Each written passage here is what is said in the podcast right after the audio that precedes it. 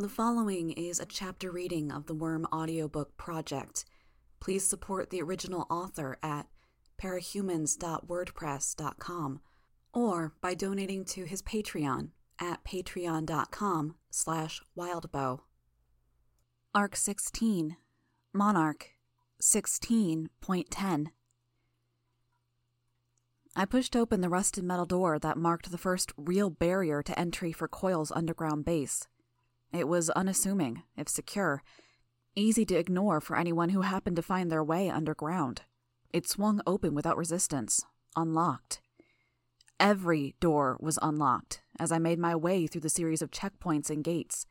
There were no guards, and the camera in the final room before I entered the base proper didn't move to track my movements. I pushed on the final door and let it swing open. The base was empty. Except empty wasn't exactly the right word. It had been cleared out. The on duty squads of soldiers were gone, as were the trucks, weapons, supplies, and furniture. The entire ground floor was desolate, with clean patches in the dust where furniture and crates had been. In groups big enough for me to get the full coverage of the area, my swarms took turns roving over my surroundings. They couldn't pass through closed doors, but they gave me a sense of my surroundings that my eyes couldn't.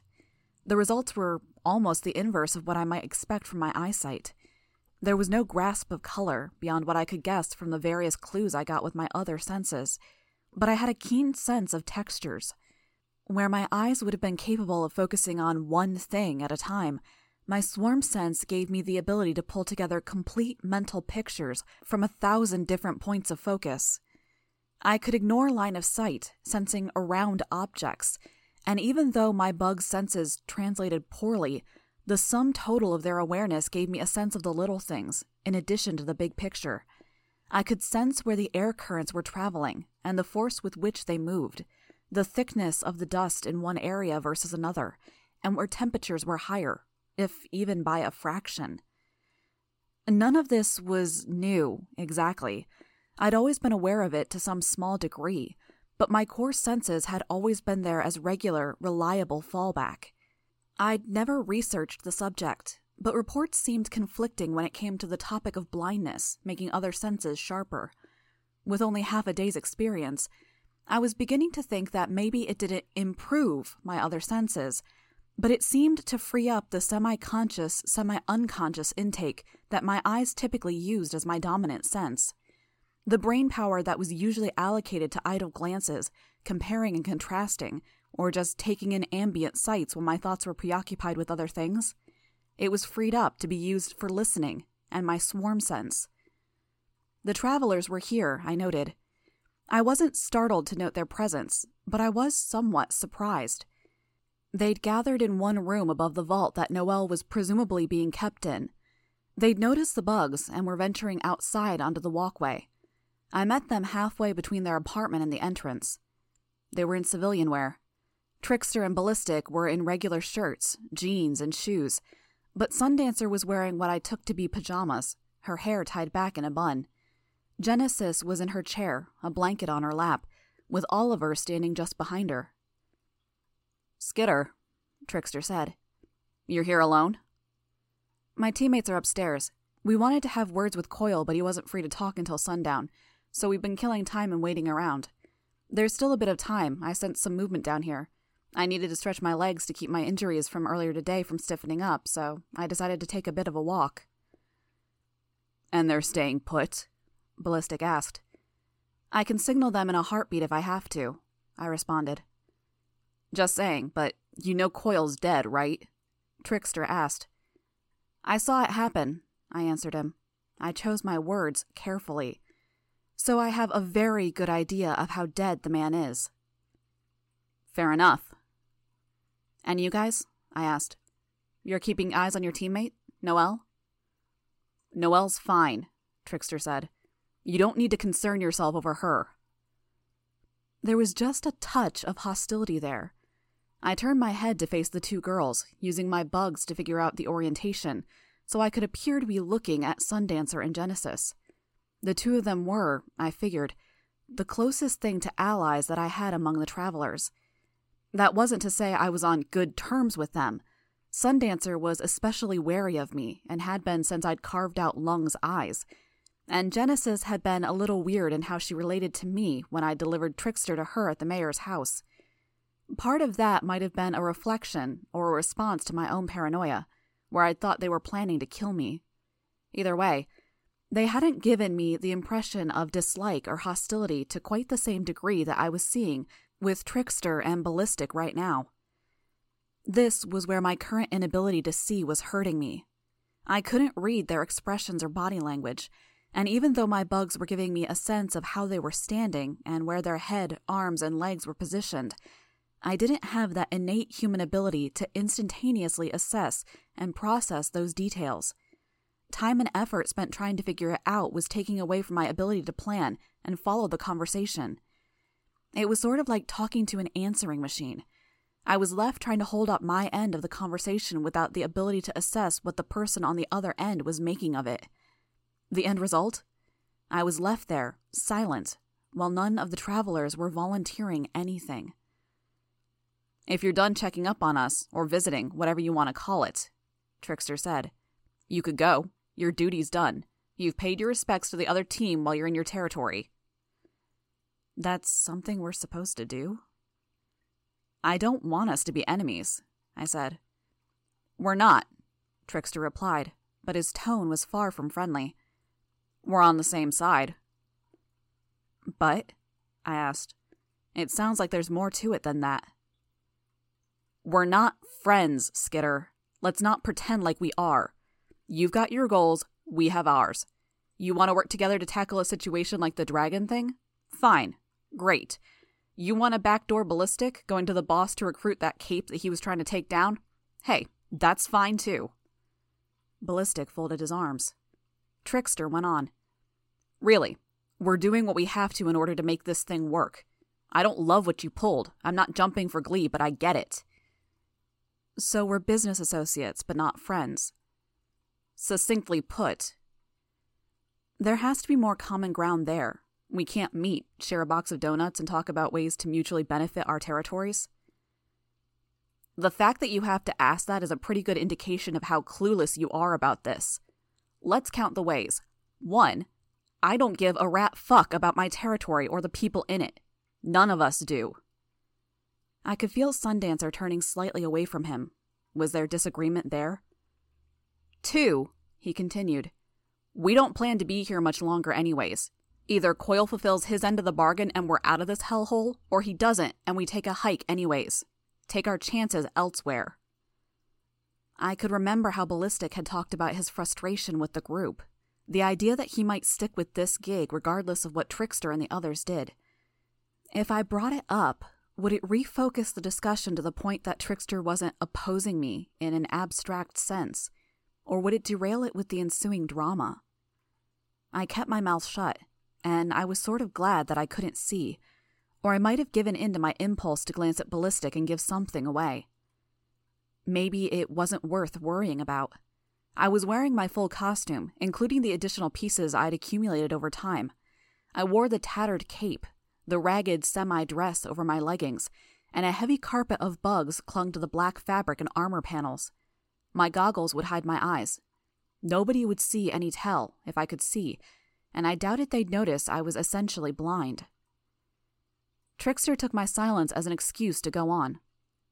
Three, again, there's no common ground to be found, and I'm not interested in hunting for it. There's two things I want in this world, and being part of Coil's thing was my way to get those things. You were useful only as far as you helped make Coil's thing work, and that's over now. To put it bluntly, you don't have anything to offer me. I get the picture, I told him, cutting him off before he could continue. Okay, friendship's off the table. Even a friendly business relationship would be pushing it. He nodded once. I sighed a little. Okay, that said, as one local warlord to another, I'd like to extend an invitation. We're going to go talk to Coil, and I'm saying you're free to come. Coil's dead. Ballistic made the words a drawl. That was getting old fast. Do we really have to maintain this charade? Coil went to a lot of effort in putting together his grand plan. He died in a blaze of glory and violence, just like he wanted. Do you really want to spoil that by going on about how he's still alive? Like you said, I retorted, we're on the same side. If you didn't know, you'd be more upset than you are now. Why pretend he's dead when he's alive? Especially when it's getting in the way of the larger conversation about the man and my invitation to come hear what he has to say. Trickster leaned against a wall and fumbled in one pocket for a cigarette. You mean outside of the possibility that you're wired and my saying the wrong thing could out him? Whatever. I don't have anything to say to him that I haven't already said. Maybe you aren't getting the point. We went out of our way to help you once, rescuing Grue, and it nearly got us carved up by Bonesaw. Your plan, I thought. He went on. I don't care about the Undersiders. I don't care if you get a hundred trillion dollars and wind up kings of this planet, and I don't care if Coil kills you. We've wrapped up our business with Coil, and that's as far as my interest goes. All right, I said, raising my hands. Point taken. Listen, I get that maybe we haven't gotten along so fantastically, but I really do wish you guys luck with your circumstances, whatever they are. I hope you get what you've been looking for. Sure, Trickster said. He turned to leave, making his way to the doorway that led to the pseudo apartment they stayed in when they weren't in their individual headquarters. He beckoned for his teammates to follow, and they did. Only Genesis lagged behind, her hands on the wheels of her chair. After Trickster had rounded the corner, she said, He's tense. Too much comes down to what happens in the next 48 hours. Believe me, I replied. I get that. Then good luck with your thing, she said. Don't take this the wrong way, but I hope I never see you again. How the hell am I supposed to take that? I didn't respond as she wheeled herself to the corridor. Okay, I thought. Learned what I needed to. Whatever the terms between Coil and the travelers were, he hadn't seen fit to invite them to the meeting place. I'd had to think for some time before making the offer to join us for the meeting. I knew that whatever Coil had planned, inviting the travelers wouldn't hurt. If Coil fully expected to cooperate, to give us the answers we needed and hand Dinah over, then it didn't matter if the travelers were there. If he was expecting conflict and he had planned to invite them, then we only gained the benefit of knowing in advance that they'd be there. Finally, if he'd expected trouble but he hadn't invited them, there was probably a reason, and that reason would be something we could exploit in a pinch. They hadn't accepted my invitation, anyways, and I hadn't sensed anything sinister when Trickster had rejected the offer. He'd been too self centered. Funny, as I thought on it, how easily he seemed to slip between talking about I as himself to talking about we, the group. It was as if he assumed everyone in the Travelers was on the same page as him, and my discussions with Sundancer and Ballistic had suggested anything but. Even Cherish's taunts had pointed to some strife within the ranks. The second major piece of data that I gleaned from my detour was that Dinah wasn't here. There were a handful of locked doors my bugs hadn't been able to slip past, but the room Dinah had been in when we'd first visited was empty. I wasn't a hundred percent sure that Dinah wasn't still in Coil's underground base, but I had a hard time believing that Coil would leave her there with no armed guards. She was too valuable to risk losing her to one of his enemies, or losing his bargaining chip he had in his dealings with me. We'd agreed that if I could prove myself as a valuable asset, he'd accept my fealty in exchange for Dinah's freedom. I hadn't earned him any money, not directly, but that had never really been his goal. He had money, and he could get more by exercising his power in some high risk, high reward ventures. I had gathered more followers under my wing than all of the others put together, with the possible exception of Tattletale. I'd put life and limb at risk, partially for his benefit.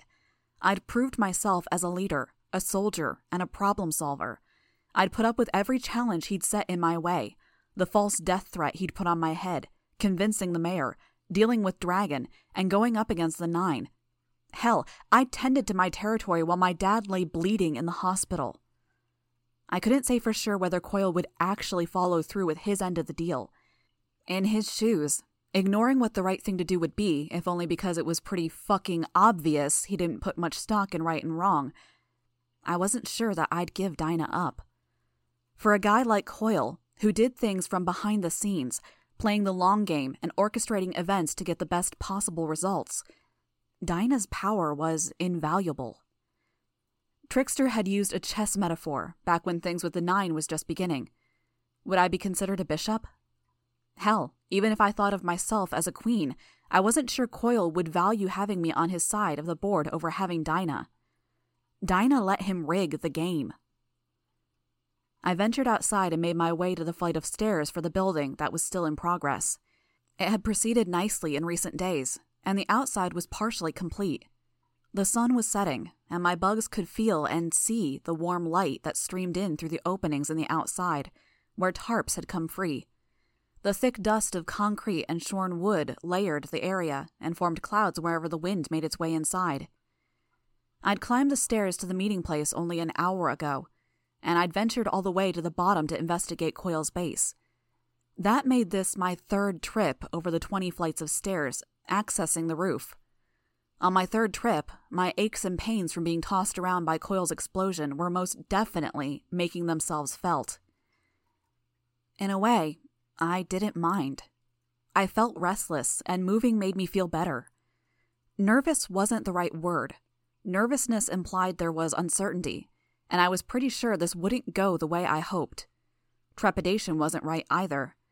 I might have settled on a sense of encroaching doom, but that felt over the top. Then again, this was someone's life on the line. Maybe our lives too. Was it possible to be over the top when the stakes were this high? The others had arranged themselves around the roof.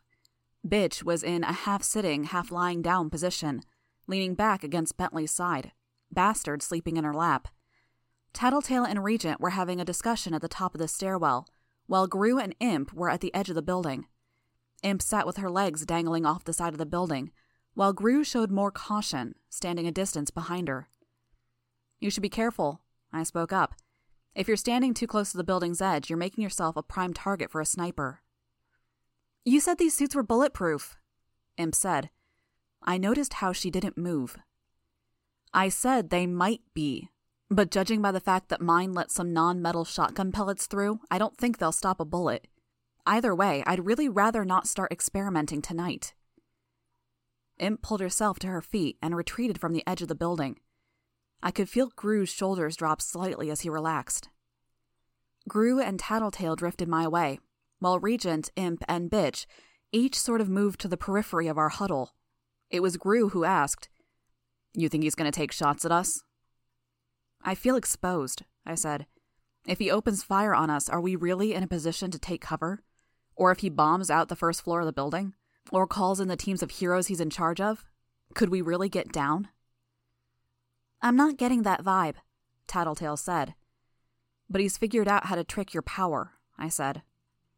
Any solutions? Grue asked. Yeah, I've been working on one, but I'm not sure it'll work. Share. I extended one hand, and a wasp took flight, bearing a trio of spiders. It was forced to turn and fly in circles to slow its forward momentum to account for the speed at which the spiders were spooling out thread. The ends of the thread were already wrapped around one of my fingers. It took a minute before they reached the other formation that was doing the same thing. I began reeling in the thread until I'd raised a length of cord to the edge of the roof. Bitch ventured over to see what was going on and then spun around. No. My first night out in costume, I got stuck on top of a building. I'm not going to make the same mistake twice. We called Thomas Calvert. He agreed to meet us, but just in case he decides to level the building rather than have a conversation, I want us to have a way down. A way down? Grue asked. I'm pretty sure I got the length right. I hope I got the length right, because I used up a lot of silk here. Eight cords. We each hold one or tie one around our waists, and then we jump off the side of the building, swing out over the intersection. Awesome, Imp said. Pretty sure? Grue asked.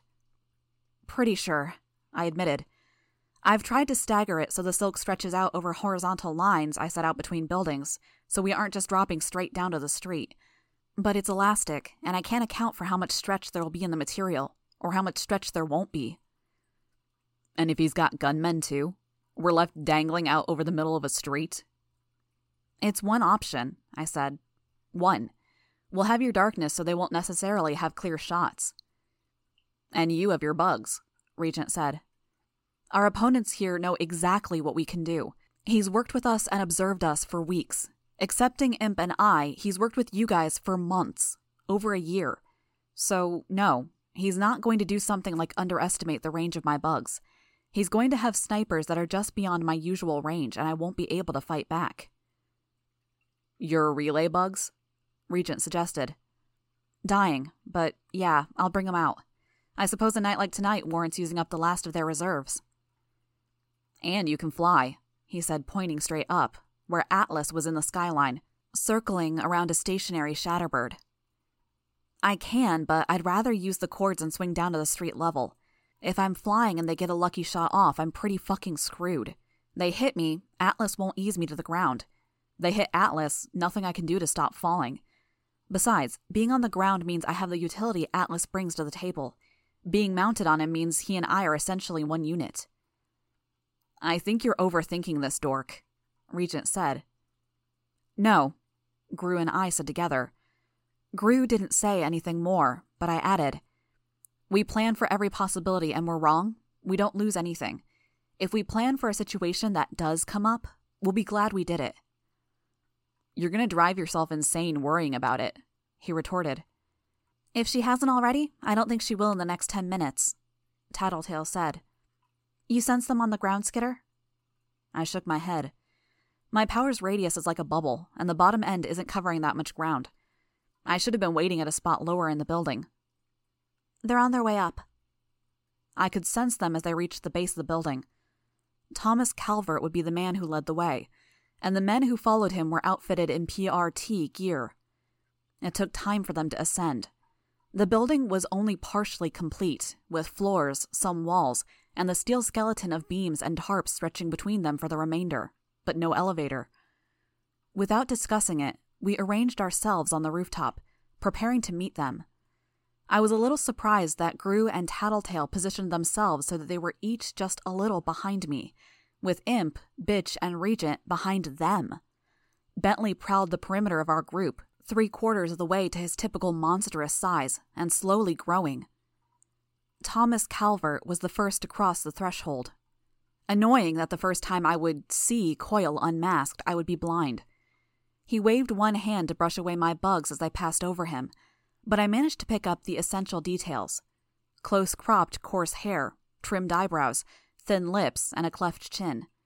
He wore the body portion of a PRT uniform with an insignia stitched onto his sleeve that I couldn't make out with my swarm sense.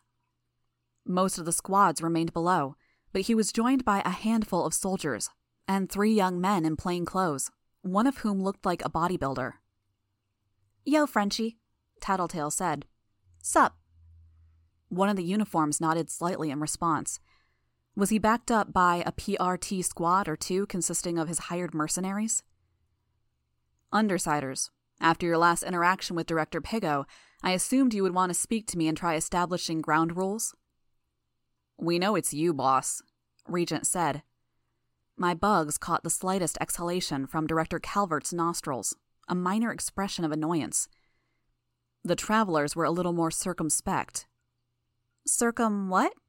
Imp asked, I couldn't tell if she was genuinely wondering or if she was being intentionally obtuse. Tone it down, guys, I said. They're the types to go after any weakness in authority figures. They'll nettle him until someone gets in trouble. Director Calvert, would it be too much to ask for you to ask your squad to wait downstairs? There was an extended pause before he offered a slight nod to one side. His squad turned to return downstairs, and I followed them as they took position by the base of the stairwell. I asked you to stay out of costume until further notice, he spoke. With all due respect, Director, I said. Tattletale had coached me. I would stroke his ego by reinforcing his new position. I was injured as a bystander in Coil's attack. I wouldn't have been hurt if I'd been costumed. Until everything cools down, I think my team and I will play it safe. I see. I can respect that. Nothing serious? Serious? Yes, but it's nothing life threatening and nothing that can't be fixed. Thomas Calvert reached beneath the armor panel of his vest and withdrew a small remote. He stared at it for several long seconds before putting it away. That done, he clasped his hands behind his back. It was a position that was very coil. It was obvious and direct enough that I suspected he was dropping his director persona and admitting his true nature. My apologies. I'm not infallible. You let a dozen or more people die and left twice that many people injured in some way. No, you're not infallible. I kept my mouth shut. I just checked for listening devices. You aren't recording this, which means I can answer any questions you have. How much of that was planned? I asked. More than you might suspect. Every person in that room who was not in the audience was accounted for. Mr. Grove and Mrs. Padillo were selected and recruited well in advance. Circus and Chariot were hired nearly a year and a half ago, their actions and development in the public eye carefully orchestrated. Uber and Leet were recent acquisitions. I needed a heavy metal suit that could carry a package, and Trainwreck died at an inconvenient time. Most reporters were selected and stationed well in advance, claiming the rear of the room where they would bear the brunt of the attack, so to speak. They didn't die? I asked. As with Circus, Uber, and Leet, Director Calvert nodded in the direction of the three individuals in civilian clothes. Wait, Circus is a guy? Regent asked.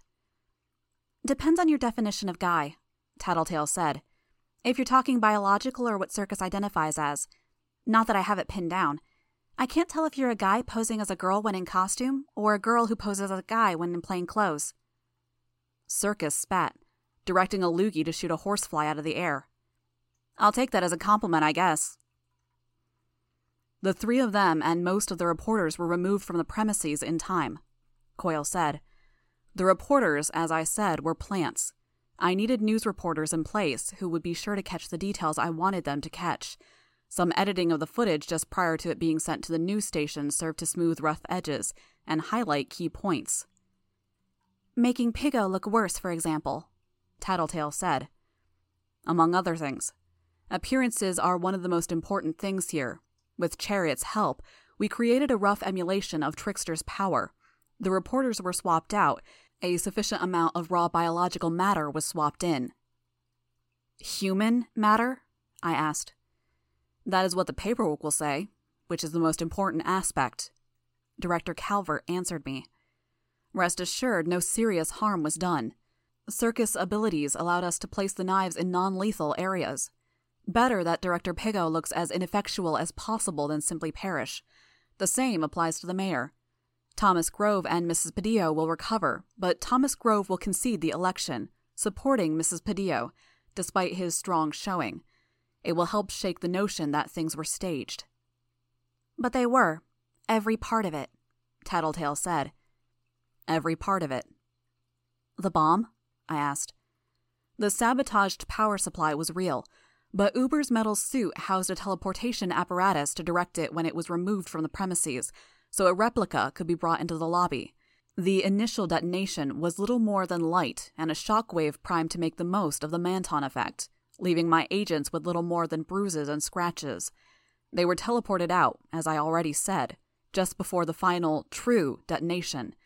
We estimated how fast the evacuation would proceed and calculated a blast radius that would leave the building standing and the crowd largely untouched. I could remember Tattletale mentioning how there were less killed or injured than I might have thought. Had she guessed this much? Every action I've carried out has been carefully weighed, with attention given to the aftermath. Circus, Uber, and Leet will be leaving Brockton Bay with a sizable reward for their efforts. I don't expect they will need to return to a life of crime, but I believe they will use a different identity and modus operandi if they do. He made it into a question, and Uber answered, Yes, sir. I could feel Leet and Circus nodding. Good, Director Calvert spoke. To us, he said, it just isn't worth killing good help. Should my ultimate plans here fall through, it's better to have individuals like them on reserve. And us? Grue asked. Your part in Brockton Bay isn't entirely over yet. I established you here for a reason. As director, I will lead a slow but successful campaign against Brockton Bay's villains. The travelers will be first. I expect a strike squad of my PRT agents will catch them off guard, but they will ultimately escape capture. How unfortunate, Tattletale said. Indeed, Director Calvert replied. Doubly unfortunate if other villains should establish a presence in Brockton Bay's south end, forming a loose alliance with the Undersiders, who maintain a firm hold on the flourishing north end. Oh, rest assured, you Undersiders will lose your hold on the city over the course of months, but it won't be quite as bad as it sounds. We'll avoid being captured, probably, Tattletale said. Or we'll get captured and break out before there's an issue.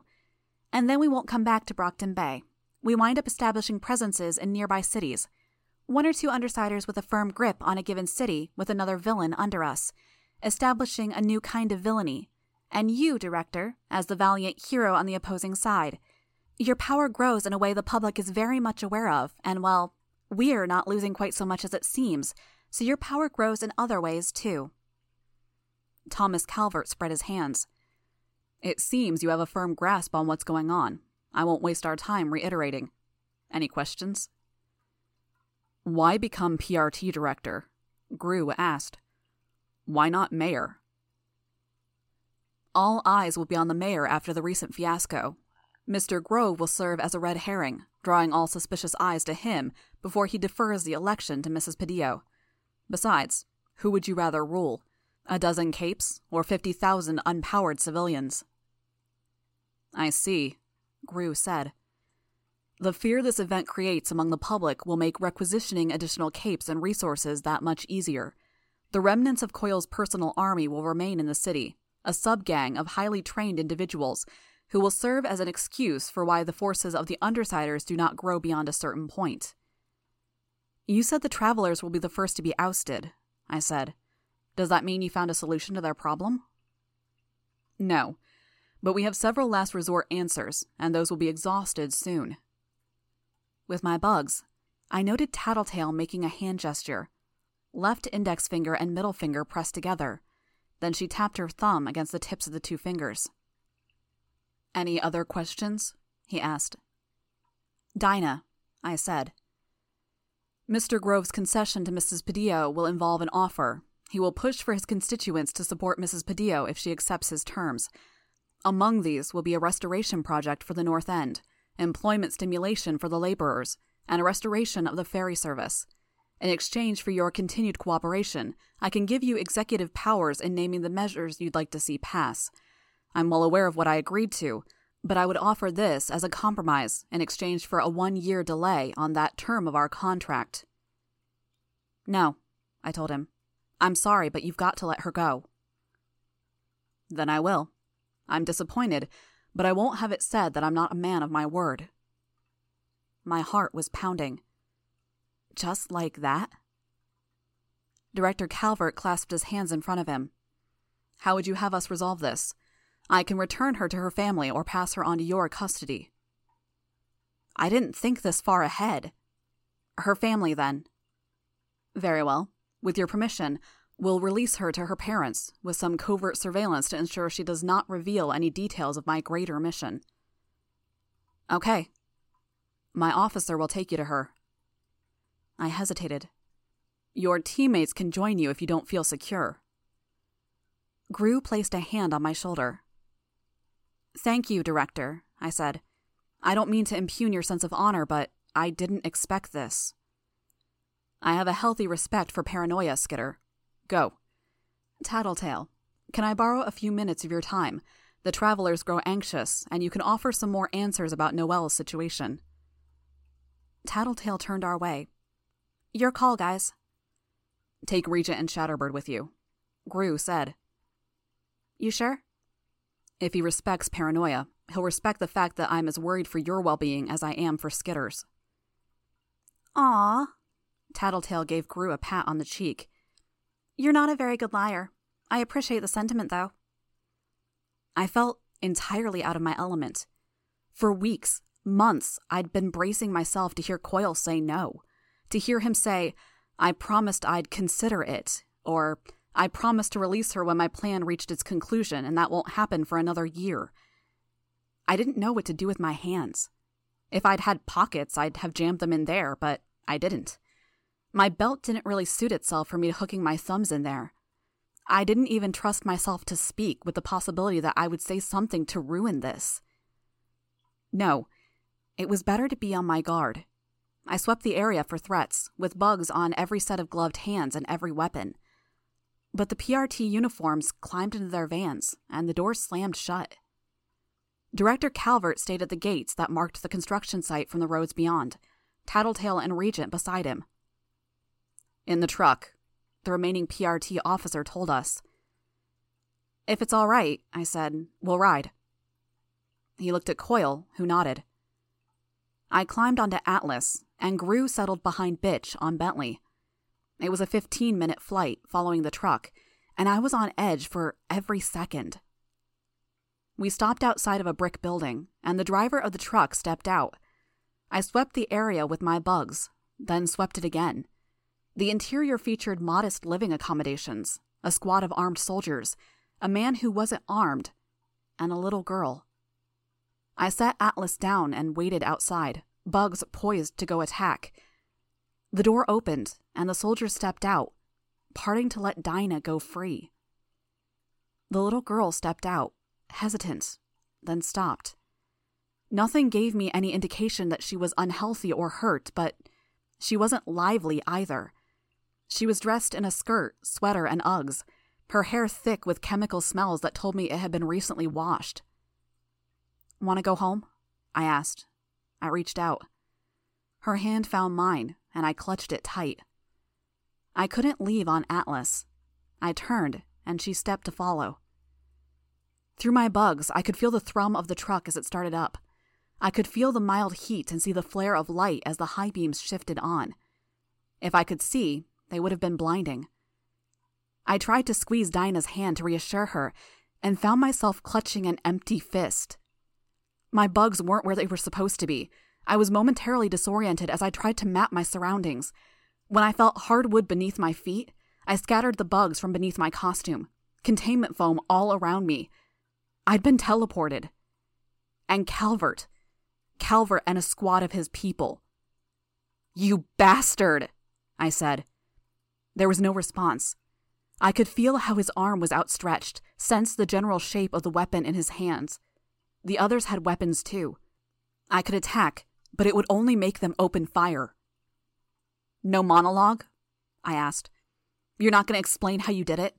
How you're going to deal with my teammates or explain what happened to me?